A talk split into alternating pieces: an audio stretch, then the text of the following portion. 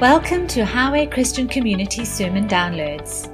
For more sermons, please visit our website. We know you will be blessed as you listen. Take care and God bless.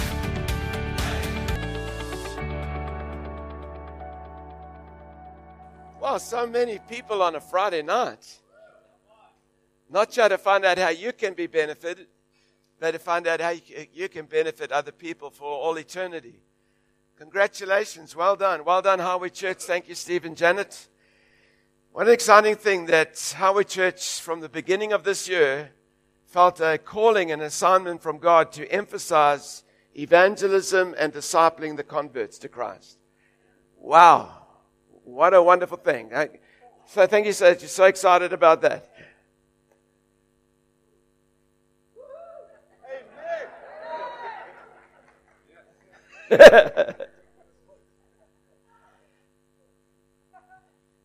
Thank you for the Dwell team for leading the worship so well. And what wasn't that theater production very powerful? Simple but very powerful. While I was watching them, it reminded me again to say this that compared to the urgent and privileged task of rescuing people from eternal judgment and eternal punishment, any other thing the church does seems as relevant as rearranging the furniture on the decks of the Titanic as it was going down. I'm back in Panta. No one shouts or anything.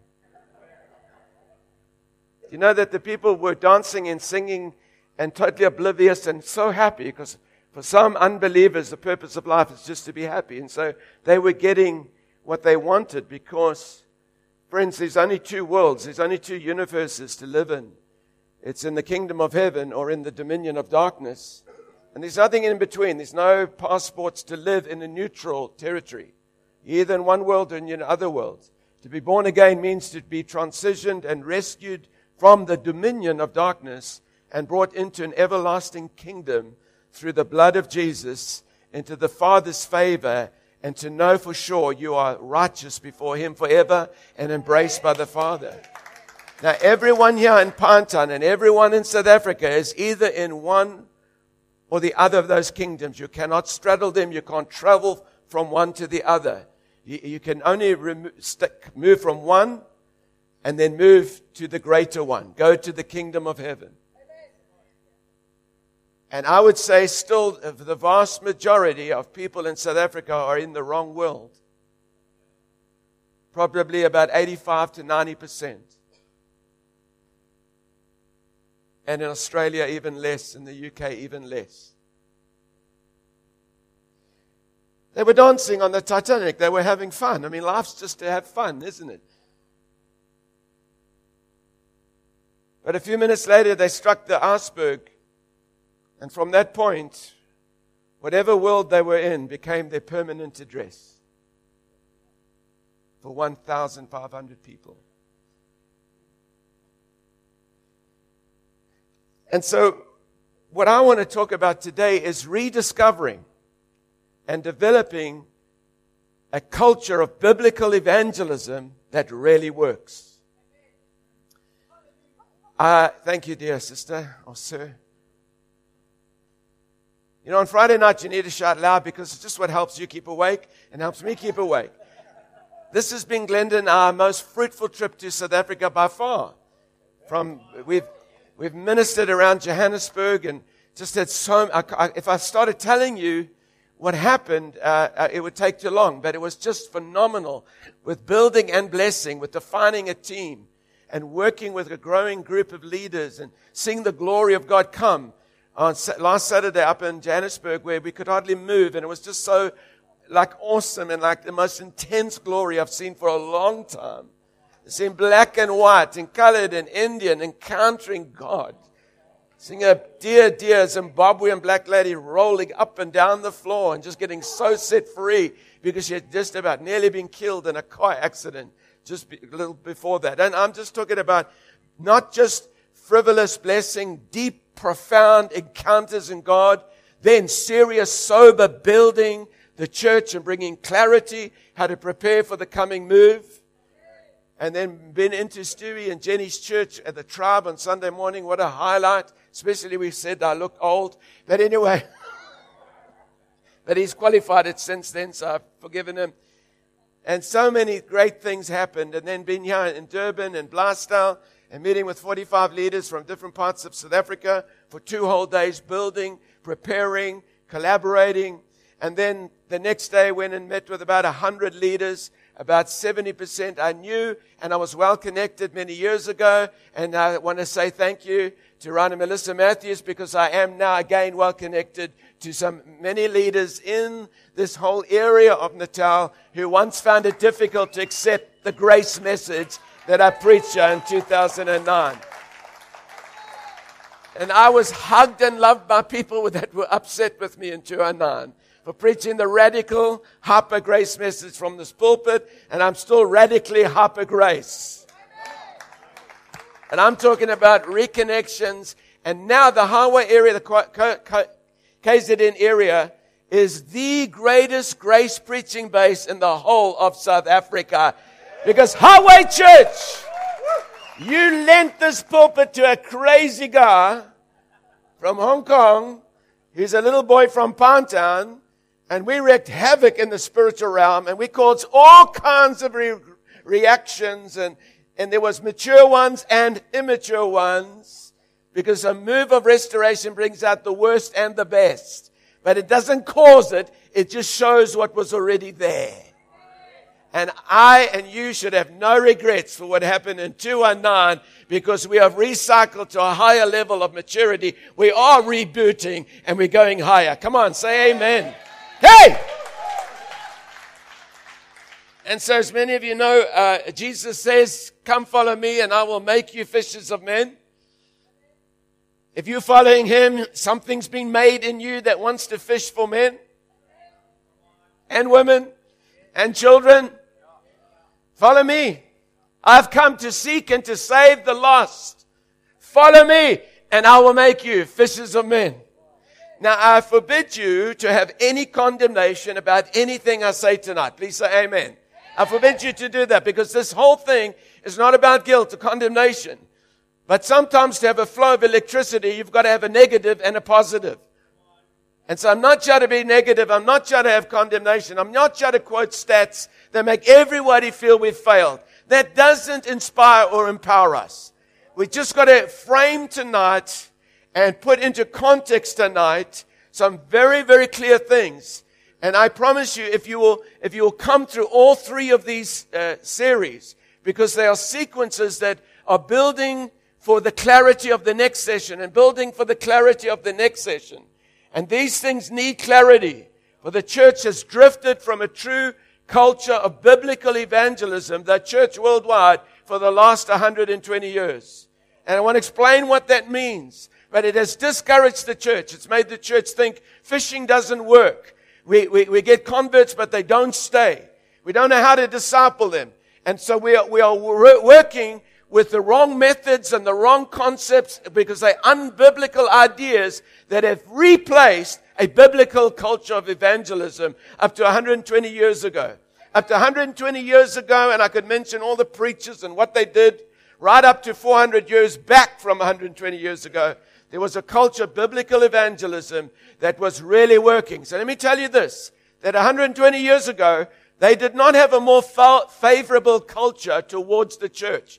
If, if I could take you back as a church historian, back into the 1800s, we're talking about in London, or wherever you want to think, dark days, anti-church days, unbelief in the pulpit, really the preaching of universalism.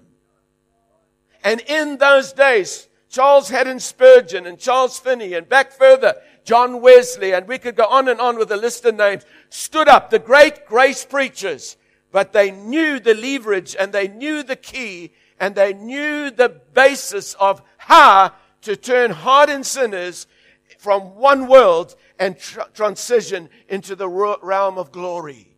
They knew the secret that the modern church for the last 120 years has lost. So in their day, up to 120 years ago, the average fruit of converts was 80% for the rest of their life were faithful, loyal servants of Christ committed to local churches after they were converted. Now you can, you, you can check the stats if you want. 120 years ago, they were faithful, loyal disciples till the day they died. They stayed in church and were faithful to Jesus. 80% of the converts because they truly got born again. And if you get born again, it's impossible to not stay faithful and fiery for all your life. You cannot have your heart recreated and circumcised and be filled with God and then after a few hardships or difficulties or disappointments say, that was a good idea, Christianity, but I'm finished with that trip. I'm going to try another adventure. It's impossible to do that. So 80% were still in the church at the end of their life. Today, with great research and technology and samples, the average today is 5 to 10% of converts are still in the church only one year later. After a year goes by, that 5, 5 to 10% goes down. And in this time, tonight, tomorrow, two sessions tomorrow, you're going to learn clearly from scripture. What, how do we address that problem? We have inherited 120 years of many counterfeit conversions. The church is suffering today. Its resources are being spent on counterfeit converts. It's got confused. Why don't they stay faithful? What's wrong with them? We try and blame the age we're living in, the technology of our age. We're saying it's an anti-counterculture Christianity age. These guys 120 years ago were living in a more hostile anti-Christian culture age. And if you, I, I am a Rhodes scholar, Rhodes University, I did world history, and I, I, understand church history. And if you just go back, they were living in a more hostile time than we are. And yet they had 80% of their converts not stay for one year, for the rest of their lives. And I, with all respect to modern evangelists who have 5%, I honor every evangelist that's gone out there and had a go. But I believe God, what I'm standing in this pulpit tonight about is as radical, if not more radical, than when I stood in this pulpit in 2009. Uh, because we are rebooting with the clarity of the gospel of grace is going to another level. How to get unbelievers into the clarity of the gospel of grace. You don't preach the gospel of grace to unbelievers. There's something you've got to do first to get them ready to understand why they need that gospel of grace. So you guys still with me? And so from the day I got born again, I was under conviction for three months, called the Holy Spirit, convicting me I was not right with God. I was lost. And I couldn't hardly breathe and I couldn't hardly stand and I was shivering and I was shaking. And I was a Hare Krishna, as you know, a Hindu. And after three months of conviction, the Holy Spirit spoke into my heart and said, follow Jesus. His yoke is easy, his burden is light. He is the only way. And after three months of conviction, my heart, the soil of my heart was made so ready that the seed of salvation came in at Cedar Ridge in 1978 with my Hare Krishna robes on. And I was born again in a Hindu temple. And I knew that I knew that I was born again. Went back to Grahamstown to finish my university uh, degree. That was 1970 seven. And I have not backslidden. I have not got lukewarm. I've not gone back to Hinduism. I've not divorced my wife and had five more marriages because I got born again. And from the first time, because something happened before I got born again. It took three months of holy, penetrating, supernatural, holy conviction of a holy God that I knew I was not right with. And I became aware of terror and fear that pending judgment was coming because Christians would share things with me that made me aware more and more that all my stuff isn't going to work. And so from the day I got saved, and knows this is the truth, I made a commitment to try to lead someone to Christ every single day in my first year of Christianity. That's a little ambitious, I know, but, but, but I failed. But I, I, I succeeded on most days.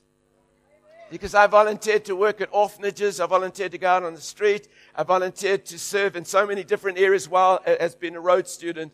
And I did lead many, many people to Christ in that first year. And since then, it's just been going to the Invisible Church in Durban and out on the streets every Friday night, every Saturday night, sharing the gospel, sharing why people need to get saved. Got many funny, interesting stories. The one that I got hit in the head by someone, but that guy got led to Christ. And I'm so glad he was a homosexual prostitute and I led him to Christ. We got him back to uh, Namibia and got back to his praying granny. He was very excited to hear he got born again. But I was deaf in this ear for three weeks, and then Chris Vinan prayed for me, and my ear popped open again. So there's so evangelism is so exciting. You get punched, you get punched, you get rejected, but you don't get bored. And it keeps your prayer life alive. It makes going to church exciting. It makes Bible studies exciting. It makes prayer meetings have an eternal purpose. You know, people that just got into grace and they say, oh, we're all dressed up in grace now. Hallelujah. Hallelujah. What do we do with this? What the heck do you do with that? You save the lost and then disciple them.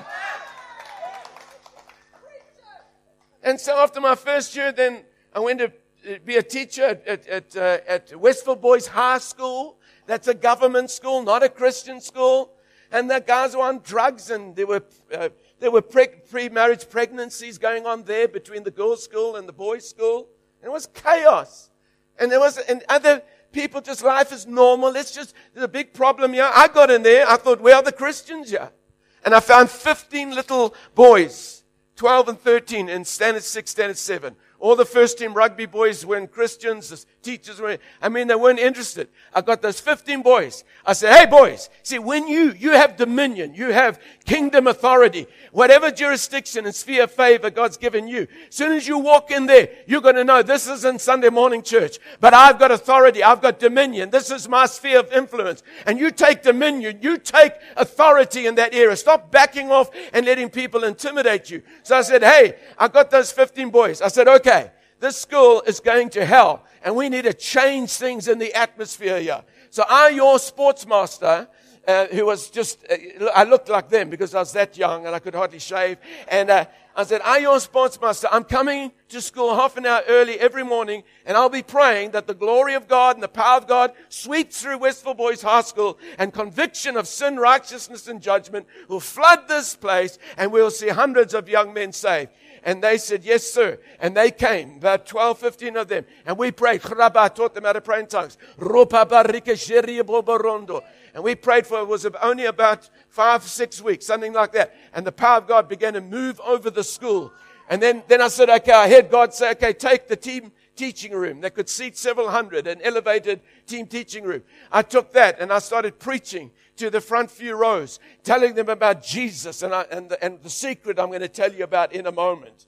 Telling them about Jesus and the kingdom and, and all of this. And these guys getting saved. I'd lay hands on them. They would speak in tongues. Uh, uh, Rob that comes to this church, he was one of the praise worshippers there. But anyway, anyway, and, and so cut a long story short, I only had two years there, but in, in that time, 600 of the 900 schoolboys, 600 got born again. 600. 600. 600 coming to SCA.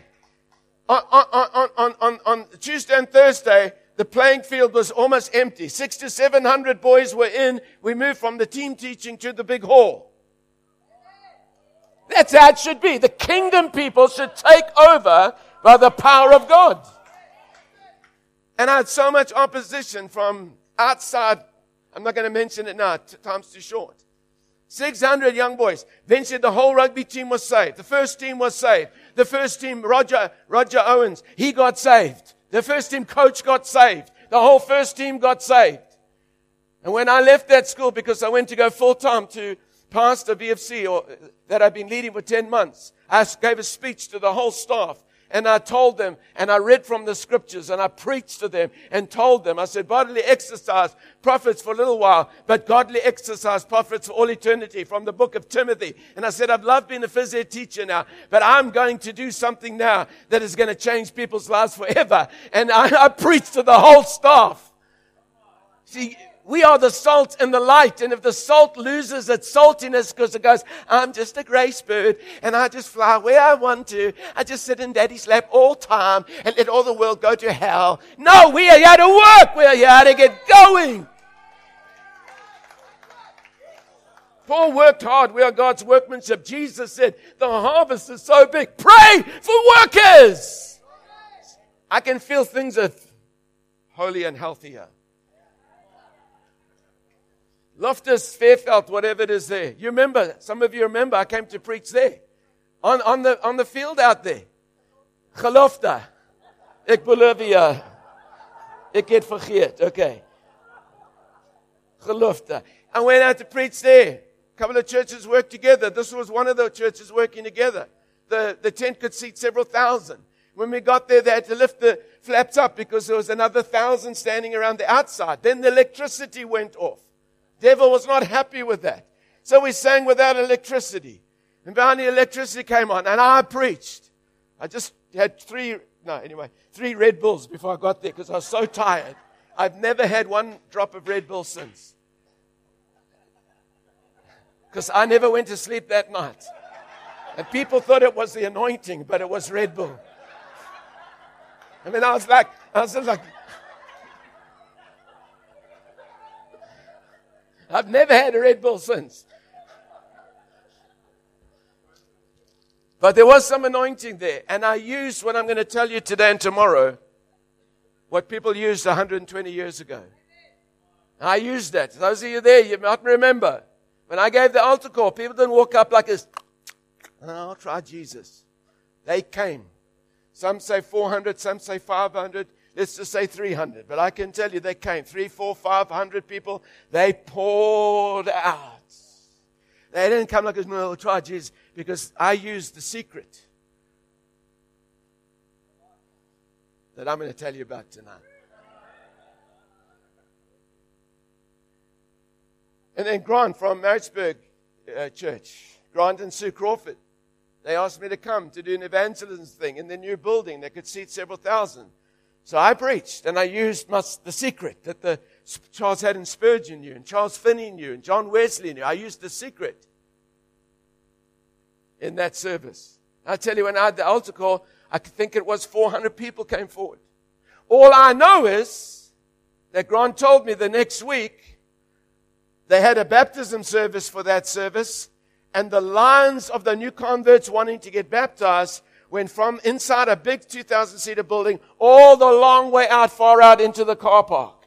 Now, when, when, when someone who comes to the front is back there the next week to be water baptized, you know something has happened in their heart. And I could tell you stories from around the world about the thrill of seeing people come to Christ. What a joy. There is nothing more exciting. And I'd love to tell you more stories. But let's just read. Let's, let's, how many, how many of you love the thought of, or the, the, the, the assurance that you're going to heaven? It's, it's just an amazing thing. I just know the day I got saved, Jesus took the key to my cell in hell and evaporated it, and it's locked forever. Heaven is the guarantee of those in Christ. And I know that we are the righteousness of God in Christ Jesus, and we are redeemed from the curse of the law for all time and eternity. You people above all know that. But the unsaved are not in that position or in that condition. And, and, um, how many of you know that when we get to heaven, there'll be only two things we cannot do? Two things we can't do in heaven. Can you guess what they are? Amen. Well, that, that was good. that was very good. Amen. Who are you? You are phenomenal. But you're ruining my meeting by being so clever. no. Now, there's two things we can't do in heaven. We cannot lead the lost to Christ, and we cannot sin in heaven. So, so why do you think the Lord's keeping us here on earth? And why do you think 1 Peter 3 says, Peter says, God is delaying the return of Christ? Why? He's talking about because he wants all people to be saved. So the delay, he's not keeping a, church on earth because he's saying, Oh, I feel so sorry for my believers, my sons and daughters, because when they get to heaven, they can't sin anymore. It'll be so terrible for them. Friends, sin will be so boring in heaven, you'll never think about it again. He's not keeping us on earth so we can sin. He's keeping us on earth so we can reach out to people on the edge of fire and death and judgment. Let's look at this First Timothy chapter 3 verse 4. I think it's all in the New King James. Let's read it together. One, two, three, go. For this is good and acceptable in the sight of God our Savior, who will have all men to be saved and to come into the knowledge of the truth. Isn't it, isn't it a wonderful thing to know that it's God's desire that everyone be saved? Did you notice it didn't say, uh, it says he will have all men to be saved. It didn't say for all men are saved. It didn't say all men are saved, but I desire they come to knowledge of the truth that they saved. Because that's what the universalists say. Everyone's already saved in last Adam, and they just need to know the truth, the self-realization that they're really saved. Oh my gosh, we're going to smash that today and tomorrow. He says he will have all men to be. That's a future reality. Don't play with the tense of scripture. He would have all men to be saved and to come to knowledge of the truth. That is the desire of our Father. Every human being, all 8 million or 7 billion people on the planet, are a target of His love. Heaven's atmosphere is flooded with joy when one sinner repents, Jesus says. The angels in heaven rejoice over one sinner that repents. And there's a fragrance, there's, a, there's, a, there's an intriguing atmosphere in heaven that will come over a church the moment that church says we give ourselves to the discovery of a biblical culture of evangelism that we as a local church will become a combined harvester, pulling the nets in together, developing the frame and the theology of the condition of the lost. And what is the secret that would bring them to Christ that 80% would still be serving God all the days of their life? Let's recover what has been lost. For those people, such a glory comes over them and favors them. There are people that are saying, we just want more power, more power. We just want more glory, more glory. God's saying, for what? To self-indulge it?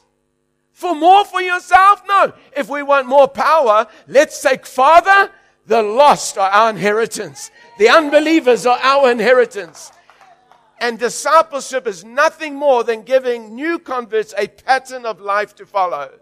That you come early to church, you're at the prayer meeting, you're in home groups, you're tithing, you're faithful with finances, that you become what you want the new converts to become.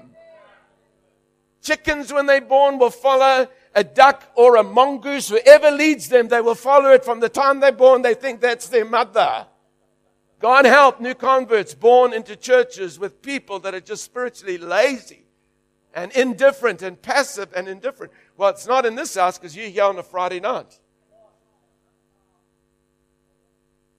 Discipleship is not just giving people Bible studies, it's giving them a pattern of life to follow. That's all I needed.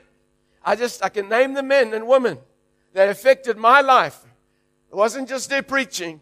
It was their humility, their honesty, their passion, and their consistency.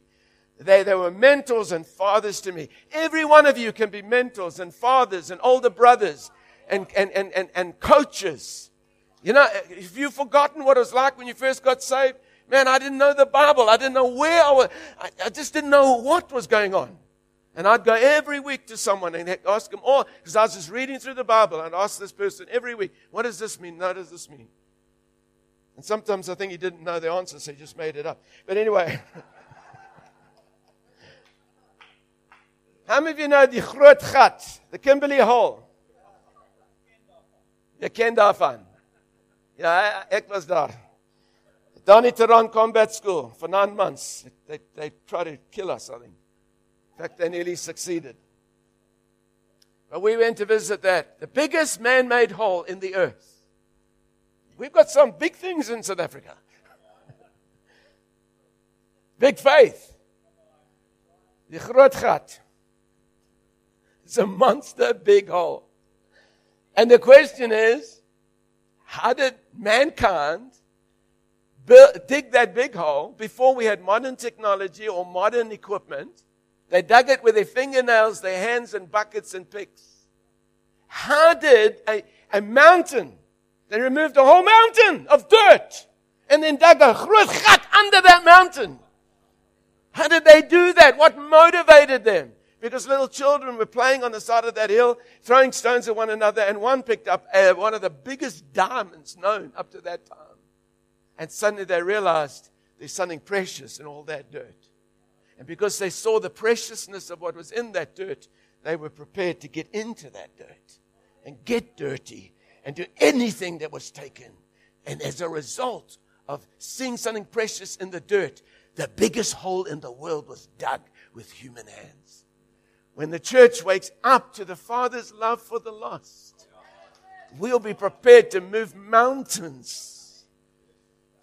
Jesus said that heaven sees every human being on this earth as, as precious as a pearl of great price in a plot of land. And heaven is prepared to buy the whole plot to get one person because heaven sees them as a pearl.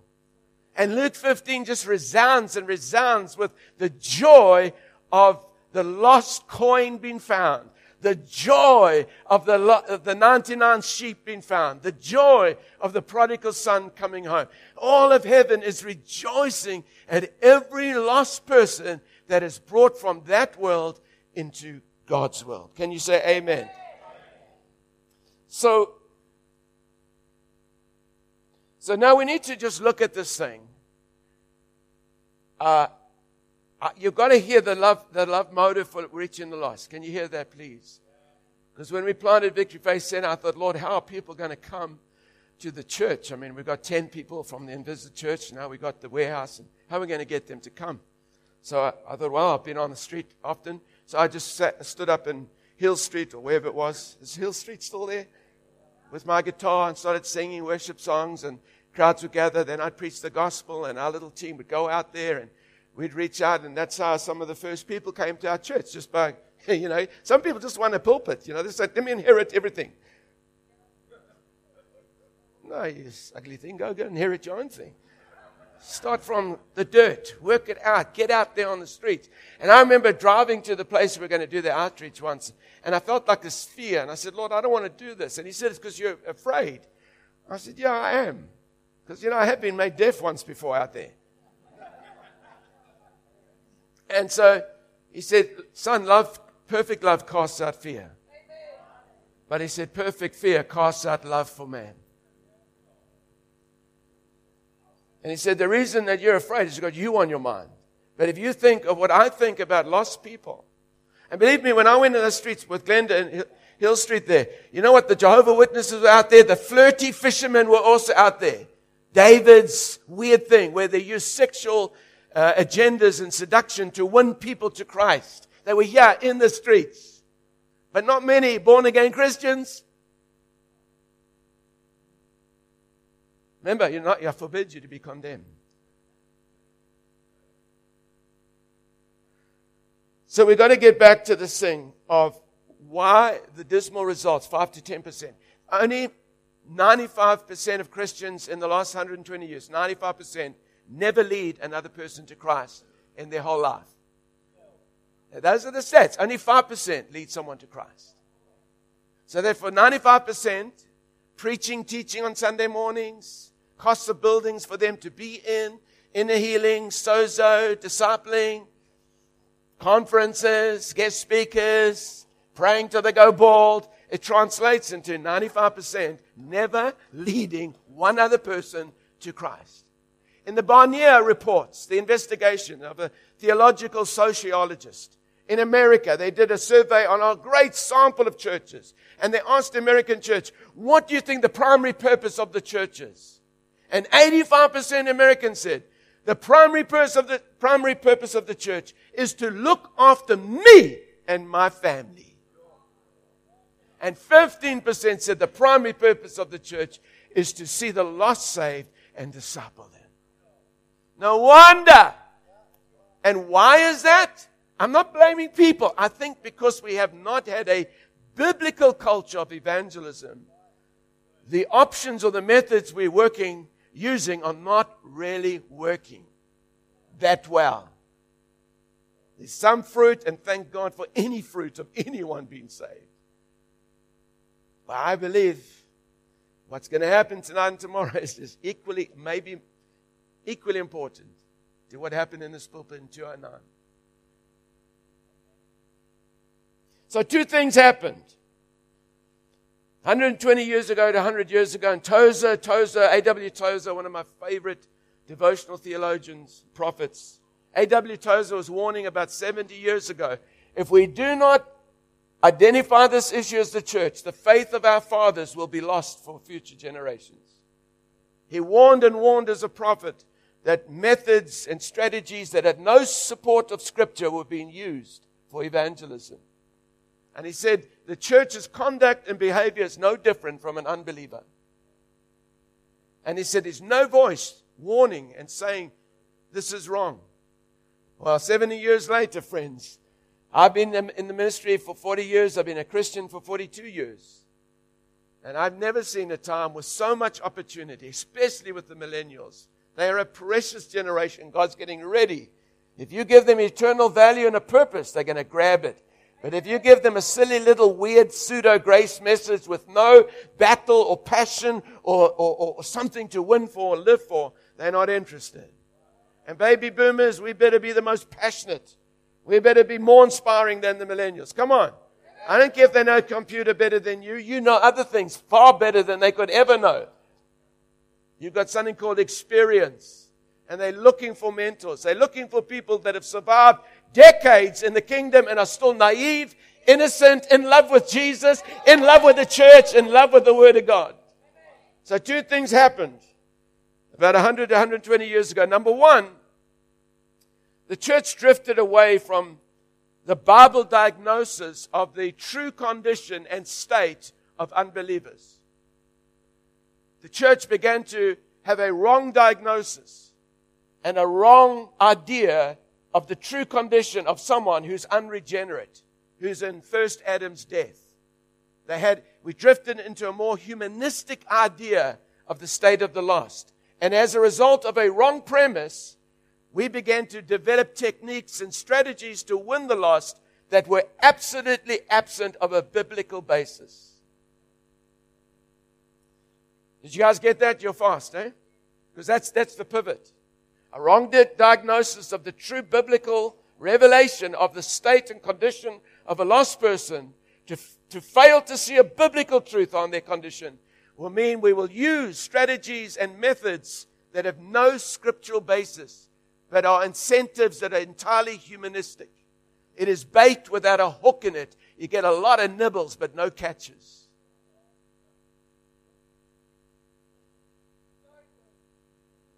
So if someone has advanced state of cancer in their brain, and it is operable, but it has to be diagnosed quickly, and the doctor misdiagnoses it and underestimates the severe death sentence hanging over that person's head and said, no, these headaches are, that's, it's, uh, there's nothing really seriously wrong with you.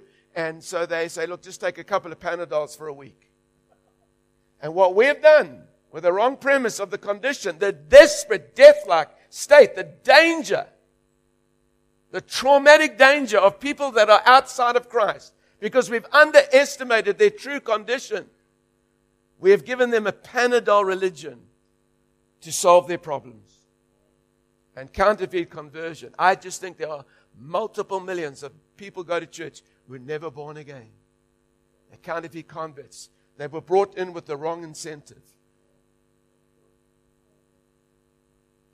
So let's, let's have a quick look at the condition of, of unbelievers. One of the first misguided view, I don't know about you, but I heard this as a young Christian, that every unbeliever out there has a God shaped vacuum inside. And every unbeliever out there is looking for God. And it sounded so good that I bought it. Man, I just need to go to someone and talk to their God shaped vacuum because I believe this was the truth. But unfortunately, the Bible rejects that statement and contradicts that statement absolutely. If you find anyone that's searching for God, an unbeliever, and they're searching for the living God, then that's the only reason for that is, is some believers use the secret I'm talking about. And the anointing of the Spirit has touched their hearts and awakened a desire in them. But according to the scripture, nobody seeks God. Every unbeliever, the Bible says that The wrath of God is revealed because ever since the beginning of creation, the invisible nature of God is clearly seen. But, but rejecting the light, they darken their minds and worship created things rather than the creator. And Re- Romans 3 verse 9, 10 and 11 says, no one searches after God. There is no God-shaped vacuum in the condition of the lost. They are looking for gods, but not the God of all gods, Jesus Christ. They're looking for some new age God that says, keep your sin and I will make you happy. Now don't go so quiet there. It's the truth. When you see someone searching for new age gods, don't think, oh, they're on the way for searching to Jesus. No, they're not. They're searching for something to make them happy. Let's read that. Let's read, hey, let's read the Bible. Evangelism culture from scripture. Well, uh, Romans 3.10 says, as it's written, there's none righteous, no, not one. There's none that understandeth. Oh, we're in the King, old King James. There's none that seeketh after God. Okay, none that seeketh after God. New King James would be lovely. But anyway, okay. It said, let's read verse 20, verse 11. Say it, read it loud with me. There is none that understandeth. There is none that seeketh after God. No God shaped vacuum in there. Well, Bible says God put eternity in our hearts. Yeah, that just means some people know that they're going to live forever. They're not seeking God. They just know. They just believe, I'm going to go to heaven when I die. So let's go to Romans chapter 1, verse 17. Okay, let's read the New Testament. This is written after the cross. One, two, three, go. For the wrath of God is revealed from heaven against all ungodliness and unrighteousness of men who hold the truth in unrighteousness. Because that which may be known of God is manifest in them, for God has showed unto them, for the invisible things of Him from the creation of the world are clearly seen, being understood by the things that are made, even His eternal power and Godhead, so that they are without excuse. Is there another verse after that? Yeah. Verse 21. Because that when they knew God, they glorified him not as God, neither were thankful, but became vain in their imaginations, and their foolish hearts was darkened. Professing themselves to be wise, they became fools and changed the glory of the incorruptible God into an image made like to corruptible man, and to birds and four footed beasts and creeping things. Wherefore God also gave them up to uncleanness through the lusts of their own hearts to dishonor their own bodies between themselves, who changed the truth of God into a lie and worshipped and served the creature more than the creator who is blessed forever. Amen. And we think there's a God-shaped vacuum and because I was a hardy Christian means I was searching for God.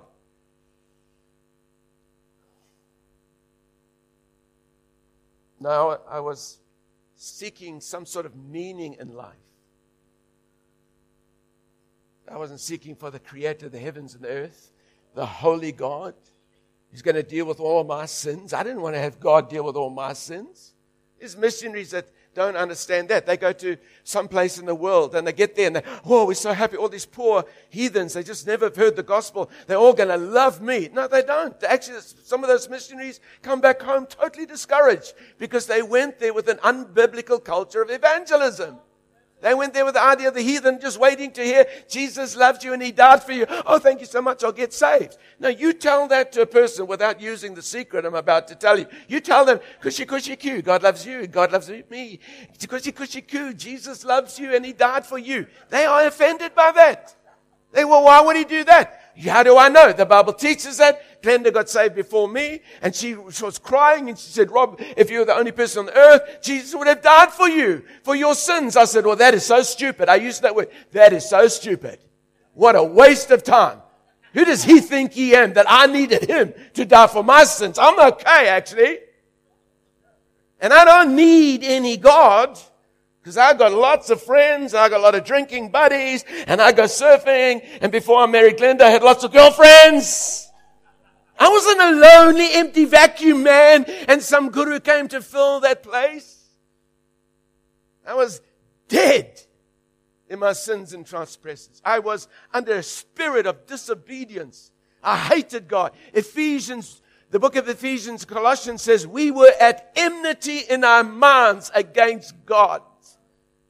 Because Adam and Eve, they said, Hey, devil, this sounds like a good deal. We can eat this fruit and then we can become God without God. We don't need God. But I could do with a little guru that me, makes me happy, but lets me keep my sin. Are you guys still with me? Do you think I'm exaggerating this? No. We've seen enough, haven't we? Let's look at Acts 26. Well, before we go there, I want you to, yeah, let's go there. Acts 26. Let's move on. We finished what time, Steve? Nine? It's always bad manners when the preacher asks the time in the pulpit because it puts everyone else under pressure. So, sorry, I shouldn't do that. It's bad etiquette. Acts chapter 26. We're getting through all of this. So tomorrow we can go further and we can, I can start talking about the secret and how you use it. Now, I'll start on the secret tonight. We'll, no, I'll, I'll, start, I'll tell you about the secret tonight. Some of you know already. I'll tell you about the secret tonight, and I'll tell you a little bit how to use it, but tomorrow we'll go into more practical detail on how much fun it is to share the gospel, to, to in, not share the gospel. You don't share the gospel first. You share the secret first. That prepares people to want the gospel. Otherwise, you're casting pearls before swine. First, Give them understanding why they need the gospel. Amen? So here's Paul, who is, as you know, Jewish rabbi, and he has an encounter with Jesus. Now, these are words that come from the throne of God. This is Jesus speaking to a Jewish rabbi who's not born again, but he gets born again in this encounter.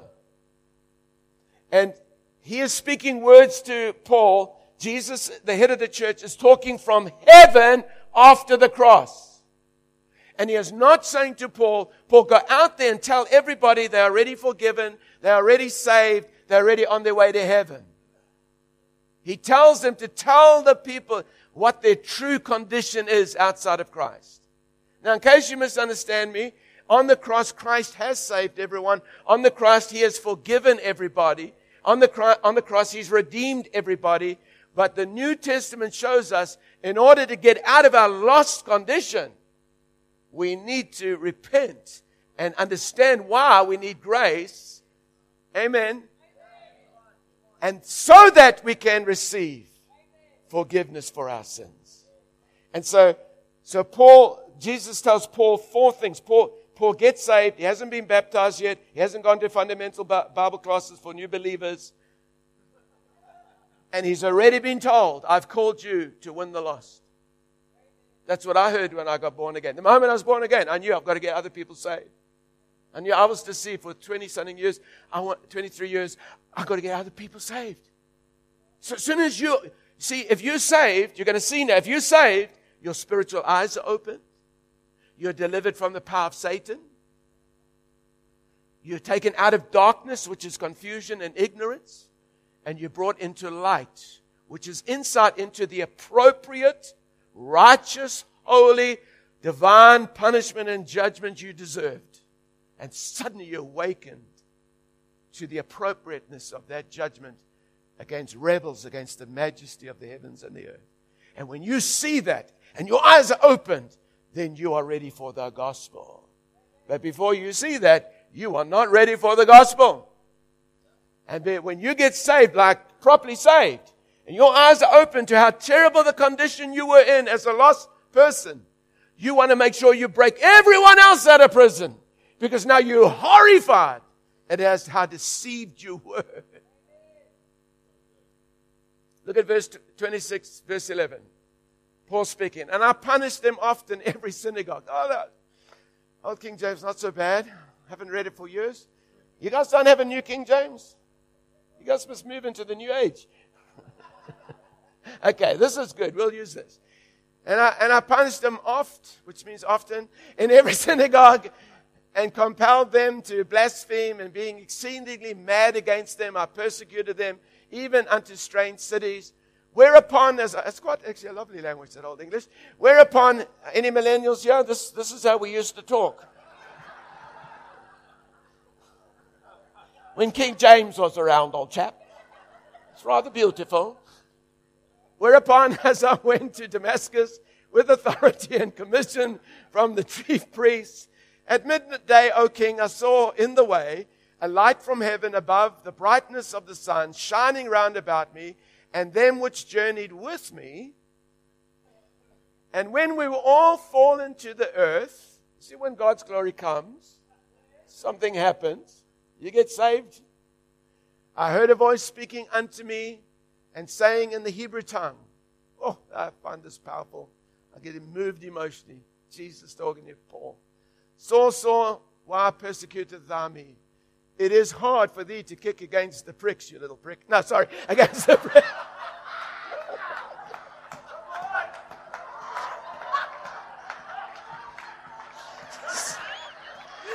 sorry.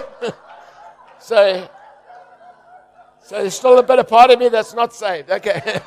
the devil made the devil made me do it. No, he did not make me do it. Oh, for thee.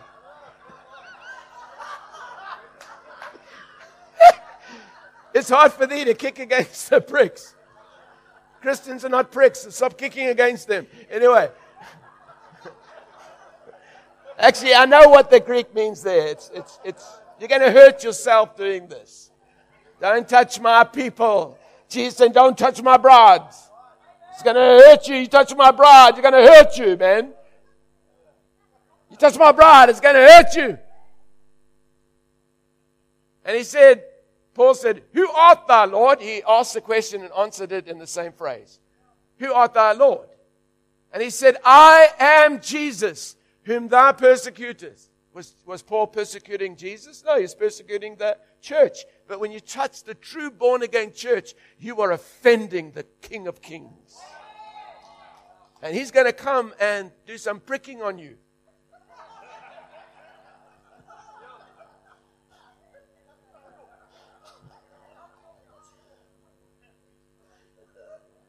And I said, Who art thou, Lord? And he said, I'm Jesus, whom thou persecutest. But rise and stand upon thy feet, for I have appeared unto thee for this purpose, to make thee a minister and a witness, both of these things which thou hast seen, and of those things in which I will appear unto thee, delivering thee from the people and from the Gentiles. From the people means the Jewish people, and from the Gentiles, unto whom now I send thee to the Gentiles now what, notice what conversion means. Verse 18. To open their eyes, number one, open their eyes. That means they are spiritually blind. They're not seeking for God. No one seeks for God. They're literally, hopelessly, spiritually blind. New agey stuff is spiritual blindness. It's blindness to the creator of the heavens and the earth. Astrology is insane. Worship the God who created the stars. To open their eyes, they spiritually. I was a Hare Krishna and I was spiritually blind. To open their eyes and to turn them. Say, turn them. Does this sound like someone's already saved? And turn them from darkness to light. Unsaved people are blind. They're in spiritual darkness. I don't care if they walk on water. Because there are gurus in India do very supernatural things, but they're to hell, man. They're totally confused. When Moses threw down his rod and it turned into a snake, Moses, the Pharaoh said, hey, you think that's good? Hey, come on, spiritual gurus, throw your rods down. They throw their rods down. They become snakes. Hey, they can counterfeit it. But hey, Moses, one snake ate up all of their snakes. He just gobbled up all the snakes, all gone. This one superior snake come from God, this come from devil. So don't think because people got spiritual power, it's God. But we got the greater power, infinite power. In fact, the Bible says in Colossians 2.14 that the devil, principalities, powers, and authorities have been disarmed and made a public spectacle of and triumphed over. So that means they still have power, but they don't have legitimate authority to use that power. They, they, they, they, God's cancelled their lease from first Adam, and all authority in heaven and on earth is now given to Jesus. And the authority of the kingdom is the only legal, legitimate, righteous authority. The devil has no title deeds to the earth anymore. He's been cut off from first Adam. Last Adam has all authority in heaven and on earth. And we are not trying to colonize the earth because I don't like colonizing because then people crush the people and put their culture on it. We are not colonists. The, de- the world was colonized in the Garden of Eden by a devil. The earth belongs to the Lord and the fullness thereof. Everything in Eden belonged to God. And He gave Adam and Eve authority and dominion to deal with the serpent. The serpent had no authority over Adam and Eve. Eve could have smashed that serpent with her little finger, but they were deceived as to the nature of God by the devil. And the devil colonized the world and he took over the world. Revelation says that he deceived the whole world. So when Jesus has been tempted by the devil, he offers him all the kingdoms and the splendors of this world. And Jesus doesn't say, ah, you can't offer that to me. I own it. No, the devil had borrowed the authority of first Adam. And Jesus just resisted him. He didn't take this world. He didn't take premature inheritance because he knew the moment he was raised from the dead, sat down at the right hand of the Father, he'd have all authority in heaven and on earth. So he's called the church with all authority to disciple not just individuals, disciple all nations. What does discipling all nations mean? We imposing a kingdom culture on the world illegally? No, we are restoring what God, His image of heaven, was meant to be in the earth. The devil colonized the world illegally and illegitimately. We are colonizing, we are not colonizing the world we are restoring the world to the culture of heaven. What are apostles about? You don't be apostle dingaling and this apostle that. One apostle. Apostles are to bring the culture of the image of heaven back to the church. And then the church brings the image of heaven back to the earth. Listen, colonizing is a horrible thing, but don't feel guilty as whites that we came and colonized, yeah? Because hey, and, and black tribes, don't feel uh, critical of whites because you were all colonizing each other before whites ever put a foot on the ground in Africa. You were killing the hell out of each other. The Zulus were taking over everywhere and stabbing and taking the women and having babies with them and they, people were making slaves of each other before white people taught them how to do that. It just became more famous because America got involved when they started taking people out there. But don't, don't think one color is more evil than the other color because none of us sought after God.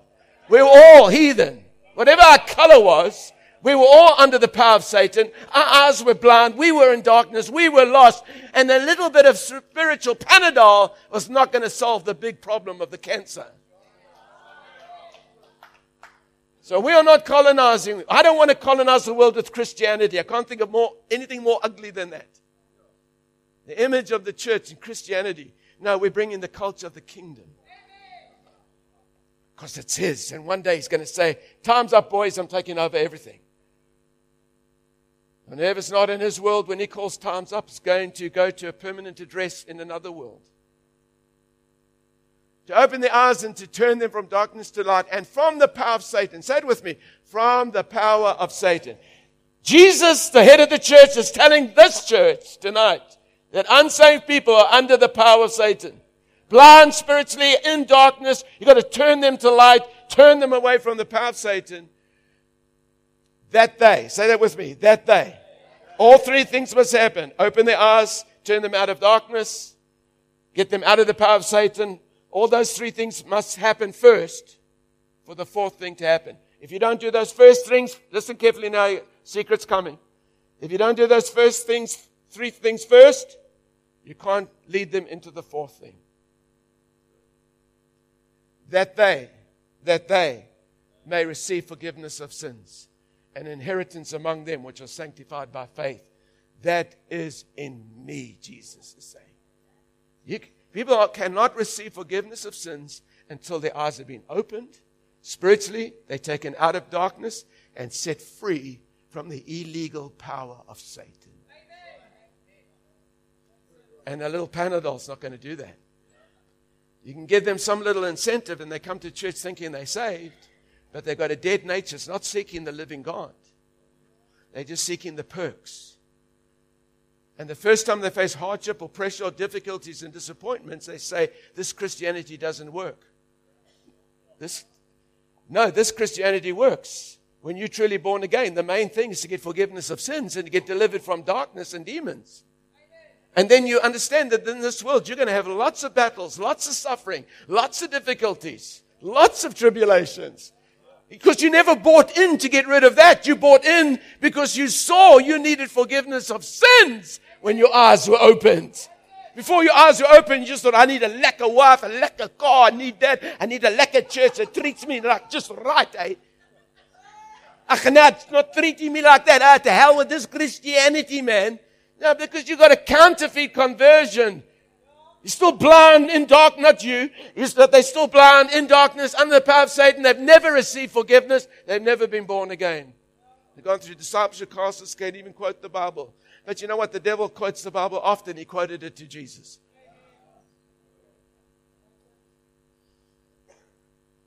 Now I want you to look at Colossians chapter 12 to 14. Because you will see here how universalists quote scripture and are so cunning and crafty and wicked. Because Paul writes here as if, as in the past tense. But we know though he's writing in past tense, he is writing to a believing community. Are you with me? So they'll read this and say, you see, they're already, they've already been translated out of darkness. They've already been brought into the kingdom of light. And then as I said, already happened before you were born. But we've just read what the king of the church said, Jesus, after the cross to Paul. So what this is saying is before you were converted, you were in that condition of death. Now this is what's happened to you. This is what's happened to the saved. Giving thanks unto the Father which hath made us meet to be partakers of the inheritance of the saints in light, who hath delivered us from the power of darkness. How many born again people say, I have been delivered from the power of darkness?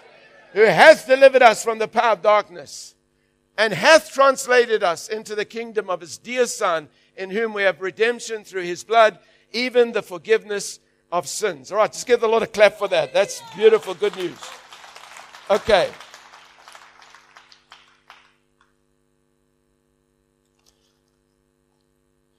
All right, this is not judging people, but in the absence of what I've just told you, and the reason why I couldn't just start talking tonight about the secret and how to use it in a fun way with unbelievers. You don't have to be mean. You can smile when you're talking to them. Like be a Jesus to them, you know what I'm saying? But while you're doing that, you are cutting their hearts to the very core. Amen. When Peter got up on the day of Pentecost, first New Testament message preached. So no one say Rob's gone back under the law, which is such a joke. I mean, that's the most funny thing I've ever heard. Rob's gone back under the law. Then Peter must have gone back under the law. Have you heard the first New Testament message after the cross? Peter preached a message. Would have lasted about 15 minutes. Then they interrupted him. They stopped him preaching. Oh, I long for these days. Jonathan Edwards' time, he'd be preaching. And as he's preaching, the, the sinners, he'd pre- he said the whole, he realized that most of the church in the 1800s was not converted to Christ. They were church attenders. So he would, he would fast for three days, come into the pulpit, and just read from his notes, sinners in the hands of an angry God, quoting from the New Testament, by the way, Hebrews 10. And as he was preaching, the un- unbelieving believers or the counterfeit converts by the hundreds would cling to the poles of the church and start screaming because they felt like they were slipping into darkness and into hell. So powerful was the presence of the convicting Holy Spirit. And they said, Oh, oh, pray for us now. He said, Quiet! You show the fruits of repentance. You're not convicted enough. That's why 80% of their converts were faithful for the rest of their lives. Today we say, I'll give Jesus a chance. He's a little bit better than Buddha. Similar, but a little bit better. If you just say, come to Jesus, he'll give you peace. You've missed the whole point. That's Panadol religion, man. That's no power to save them. Come to Jesus, give you peace. I'll say to you, yoga gives me peace. Running comrades gives me peace. Fishing gives me peace. Pornography gives me peace. That's, if, if the issues come to him for peace, the world's got lots of options for peace. Cocaine gives me intensity. Heroin gives me peace. We don't want heroin addicts to come to Jesus because they want peace. We want them to come because they need forgiveness for sin and rebellion against God. If our gospel is just for broken people, then, folks, what about the people of, of multi billionaires got a great marriage, great children, great car, and great future? You come to them, we'll just give you peace. God will give you prosperity. He'll give you financial blessing. Now I've got billions already. So, no, actually, that's not what the gospel is about. It's because you are spiritually blind and you are dead in your sins and transgressions, and you've overused the weight of eternal judgment, and you're waiting to face a perfect judge who's so holy, and his mercy and justice does not contradict each other. And when he's finished prosecuting you, there will be no false trial. Every part of your life will be investigated by the scrutiny of the exactitudes of the spirituality of the eternal moral law. And you will be found utterly guilty and you will drop into eternal judgment. Well, we, we, we think the gospel is only for poor people. So, because we have misunderstood this, so we think, well, let's go to poor countries and get thousands saved, and then we offer them peace. Listen, the poor gets as counterfeit converted as the wealthy.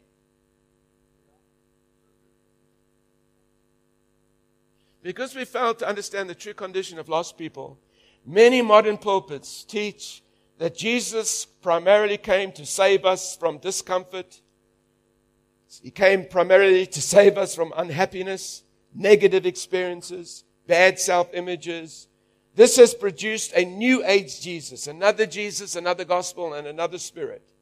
A therapeutic type guru who panders and serves our every whim and need. But the Bible teaches that Jesus came to save us from the formidable evil of sin and from the guilt and the condemnation and the judgment of the appropriate righteous wrath of a holy, loving, pure God. So let's look at another scripture quickly while we're here. We are nearly finished, maybe two hours more. No, we will finish on time. We will finish on time. I'm about to give you the secret. All right, Titus, we're going to read Titus chapter 2. Titus chapter 2, and this scripture tells us the exact reason why Jesus died on the cross. Not all the other reasons people say. If you follow him faithfully, yes, he'll prosper you. Yes, he'll bless you. Yes, he'll help your marriage through difficulty. Yes, he'll give you peace. All of those things. But that's not why he came to save us. Let's read what the Bible says he came to save us. Okay, here we go. This is Titus chapter 2, verse 11 to 14. Let's read it together loudly. One, two, three, go. For the grace of God that bringeth salvation hath appeared to all men, teaching us that denying ungodliness and worldliness, we should live soberly, righteously, and godly in this present world, looking for that blessed hope and the glorious appearing of the great God and our Savior Jesus Christ, who gave himself for us that he might redeem us from all iniquity and purify unto himself a peculiar people zealous of good works. Notice verse 20, 14 again. This is why he died. Not for your little piece of self image not a little guru. He came to, he, he came to redeem you from the wrath that you deserved. Now, in this world today, where people, people say, well, how can a loving God send people to hell? That's not a question, it's an accusation. Secular, humanistic, darkened men and women have put God in the docks, and we, the people of the world, have become the jury to prosecute God's integrity. Like that's how darkened men have become. There's only one innocent human being that was treated unjustly. The rest of us, we are bound for what we deserve unless we repent. And if you've done that already, praise God. It's more than a Panadol. You are righteous in God for the rest of time and eternity. You are His beloved, fully accepted, and you are free from the law. But this is why Jesus came, and we need to tell a new agey, politically correct world this. Verse 14 again. Who gave himself for us that we might feel peace and happiness and prosperity and never get insulted or offended again or rejected or betrayed. And if we do, we have a right to leave the church, sulk, take other people with us, and lie and get on Facebook and hate everyone we can. well, you would think that's true looking around what's going around the world. Because we are suffering 120 years of an absence of, of the secret. He gave himself for us that he might redeem us from all iniquity and purify unto himself a peculiar people, zealous of good works. That should be in the gospel. That should be in the secret, isn't it? Okay, you still with me? All right. He said, Well, Rob, I know what the secret is. The secret is the goodness of God. Wrong. See, we have been so conditioned over so many decades to believe things that are not supported by Scripture, as we were with law and grace. And then when we stood up here in 209, then we preached all the way through hell and back and smashed all kinds of stuff. And there were reactions and all around this city for about 10 years. And hopefully, a few days ago, there was a wonderful reconciliation, connection with people, and embracing the gospel together to serve each other and on each other.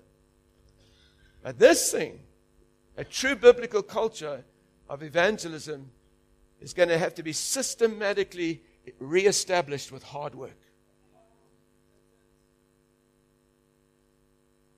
Let me, let me just say before I go back to the goodness of God leads to repentance that we like to lift that verse out of its, out of its context.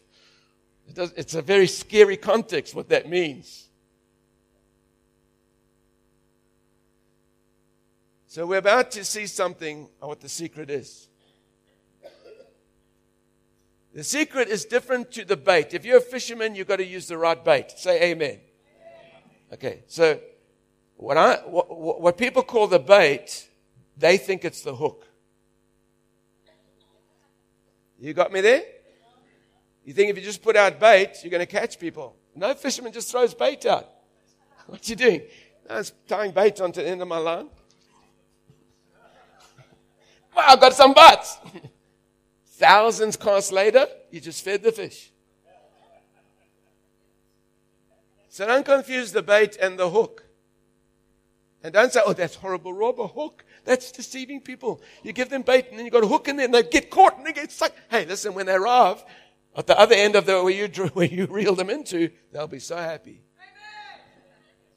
Because they're not coming against their will. Don't take the illustration too far. But we've confused bait and hook. Bait is what makes the, the church attractive. It makes our lives attractive. So doing good works is a good thing because it attracts people that they sing the nature of Christ in you.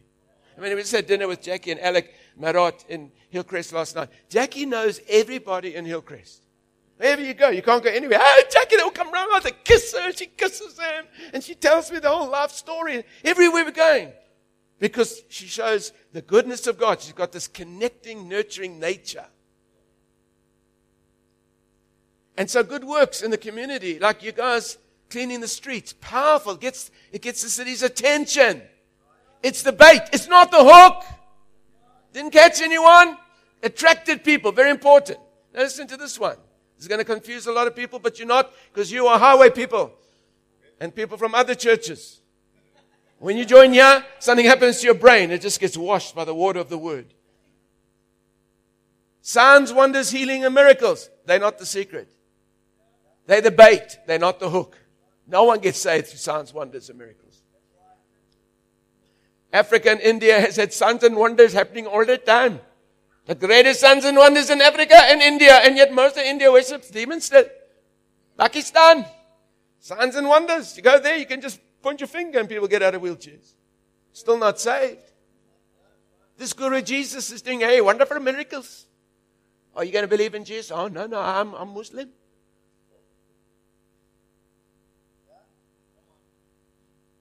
So the secret is the hook.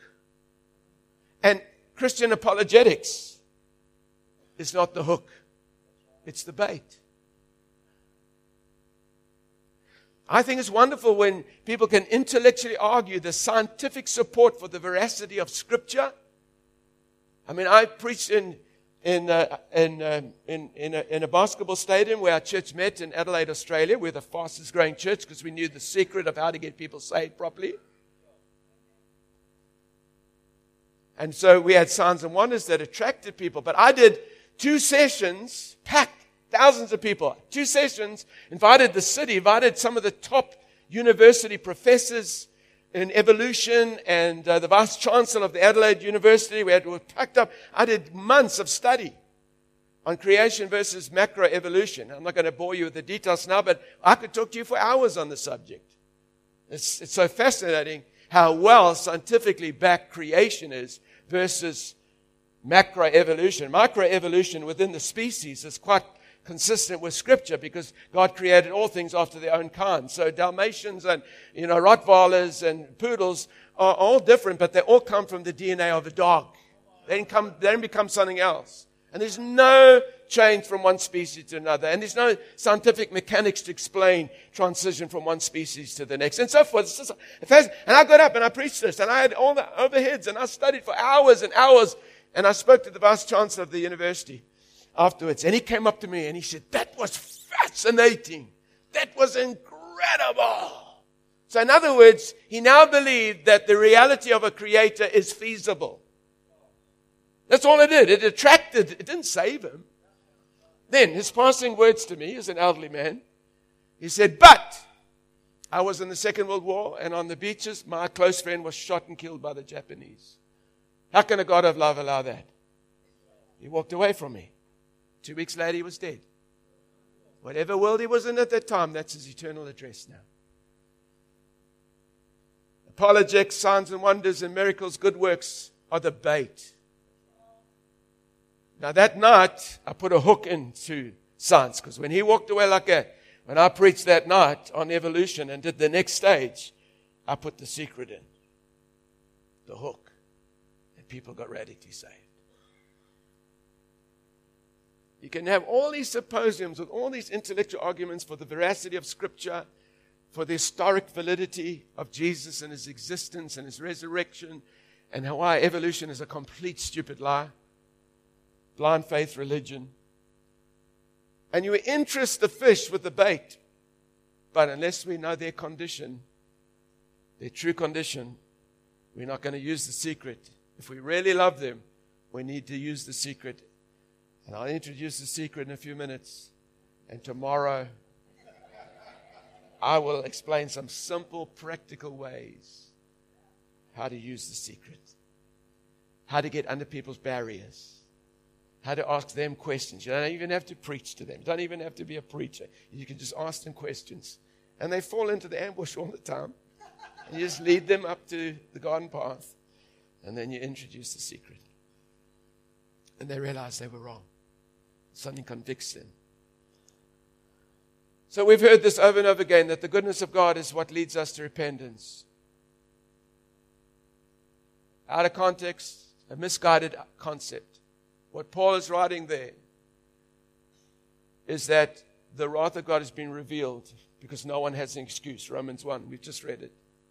And yet mankind suppresses the truth and rebels against the majesty of the heavens and thinks their travesty of pride and arrogance is going to be tolerated forever and ever by this Almighty God. Which great king and sovereign prince or king would allow subjects to absolutely spit in their face and be so to promote ideas that so contradict his nature and promote such ungodly iniquity.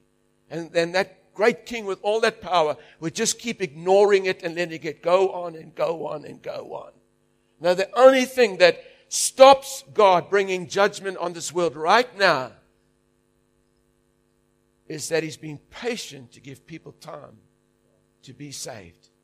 So, what is goodness leads to repentance? The context is it's the goodness of God that doesn't just wipe us all out now.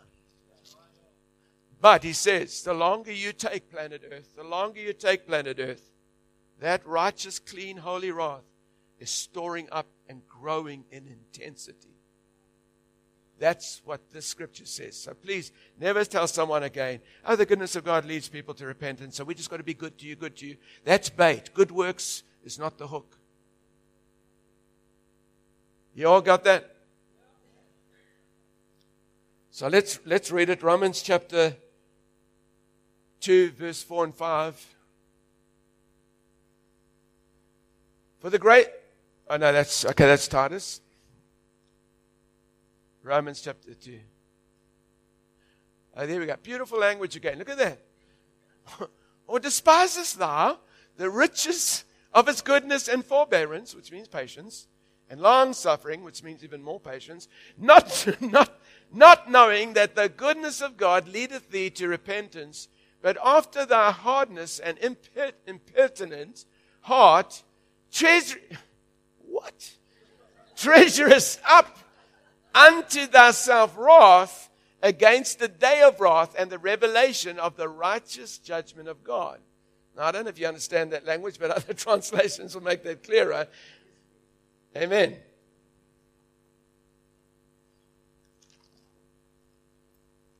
Oh, okay. Are you going to come back tomorrow? And I finish on time? So I don't have to finish this. You can get the secret tomorrow. Uh, and, and I've got no hook in it. I'm looking for a hook.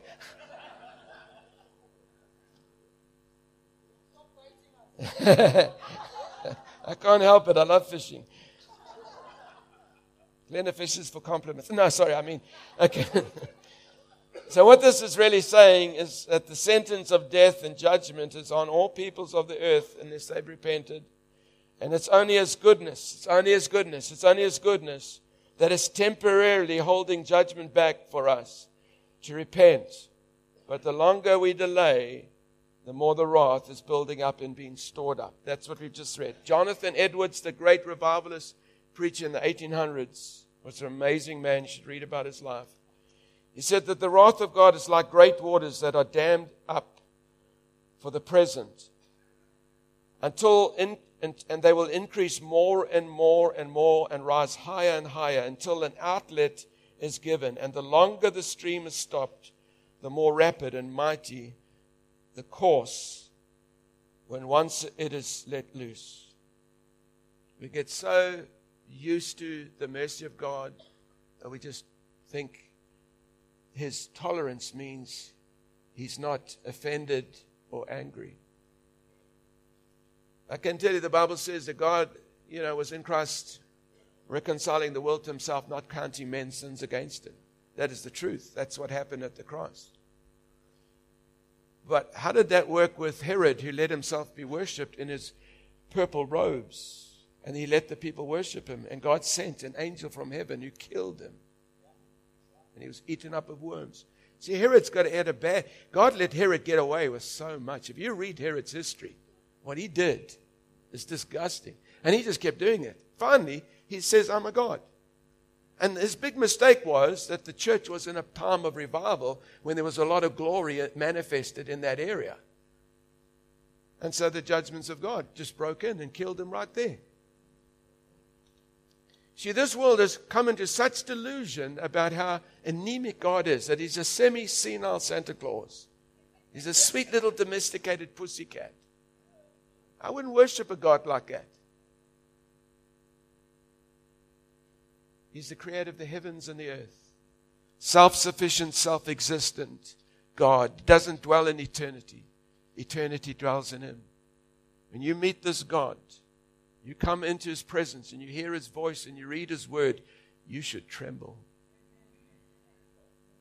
When I preached at Glenridge in about 2001, training on evangelism back there, place was full, full every night, and for whatever many nights, 100 to 100 plus would come forward. And I'm not going to mention the name, but he's a Sharks player, is now retired, one of the tallest, biggest, strongest men. He came running forward because I preached the secret. I put the hook in. And after the service, Rory took me to the back where these hundred or more repentant sinners were making right with God. Some of them were on their knees. And this big Sharks player, if I knew, said his name, you'd all know his name. I watched him. He was standing there shaking. Not that fun, fun shaking in the anointing. He was shaking under the horror of the things that he had done in his life. And his sin became so clear to him that he knew he needs Jesus. No incentive. That wasn't bait. That was the power of, that God put in for us to use before we give them the gospel to prepare them to be truly born again. Amen. And it irks me and it aches my heart to see people casually come out. I'll try Jesus. I know they're not going to last. I don't have to be a prophet. I know that they're not born again. I know what's in Scripture. I know what happened in my life. I know what I've seen. I know I've got friends that got saved under the secret that are faithful decades and they've been through hell and back and they've been betrayed and abused. And they still love the church and love church leaders and they know how to forgive because they are new creation. They are born again. Our time is gone, but I will pick it up. There's a beautiful place. Perfect. Uh, we are set up for the secret tomorrow. I'm starting with the secret tomorrow.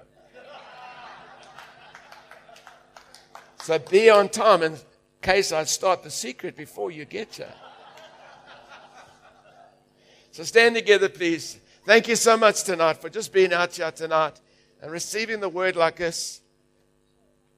Two more sessions, and uh, we are making sure everything's recorded because I think the devil, I don't, it's not like I think he's so big and powerful, but he'd love to just collapse the technology and waste all this preaching time. I'm not giving him ideas. He dare do that, I'll prosecute him. And God will turn around for good. So, but there are people that want to be here tonight, but they couldn't make it. But I can tell you, I believe and I decree this. Will you decree this and agree with me on this? That these teachings, three teachings, are going to go around the world. And they're going to restore a biblical culture of evangelism that really works. And that there's going to be repentance in the church not out of morbidity and condemnation or worldly sorrow, but out of godly sorrow. Say, how could we be so dwarf? How could we have fallen into secular humanistic spirit of this age techniques to win, try to win the lost without the clear secret that's so evident in the New Testament? And in generations when they used it, in a time that there was so much darkness in the land and hatred against the church, and unbelief. When Charles Darwin announced his theory, which has now been totally debunked by modern science, but when he announced his theory, the world got, got so aggressively angry with Bible believing Christians. And many believers, from the pulpit to the pew, began to reject their king because they weren't born again people. And in that time, God raised up prophets that discovered the secret and they began to preach like the first century church preached. And it will work in modern times or in ancient times because it is eternal. Amen. Would you just lift your hands?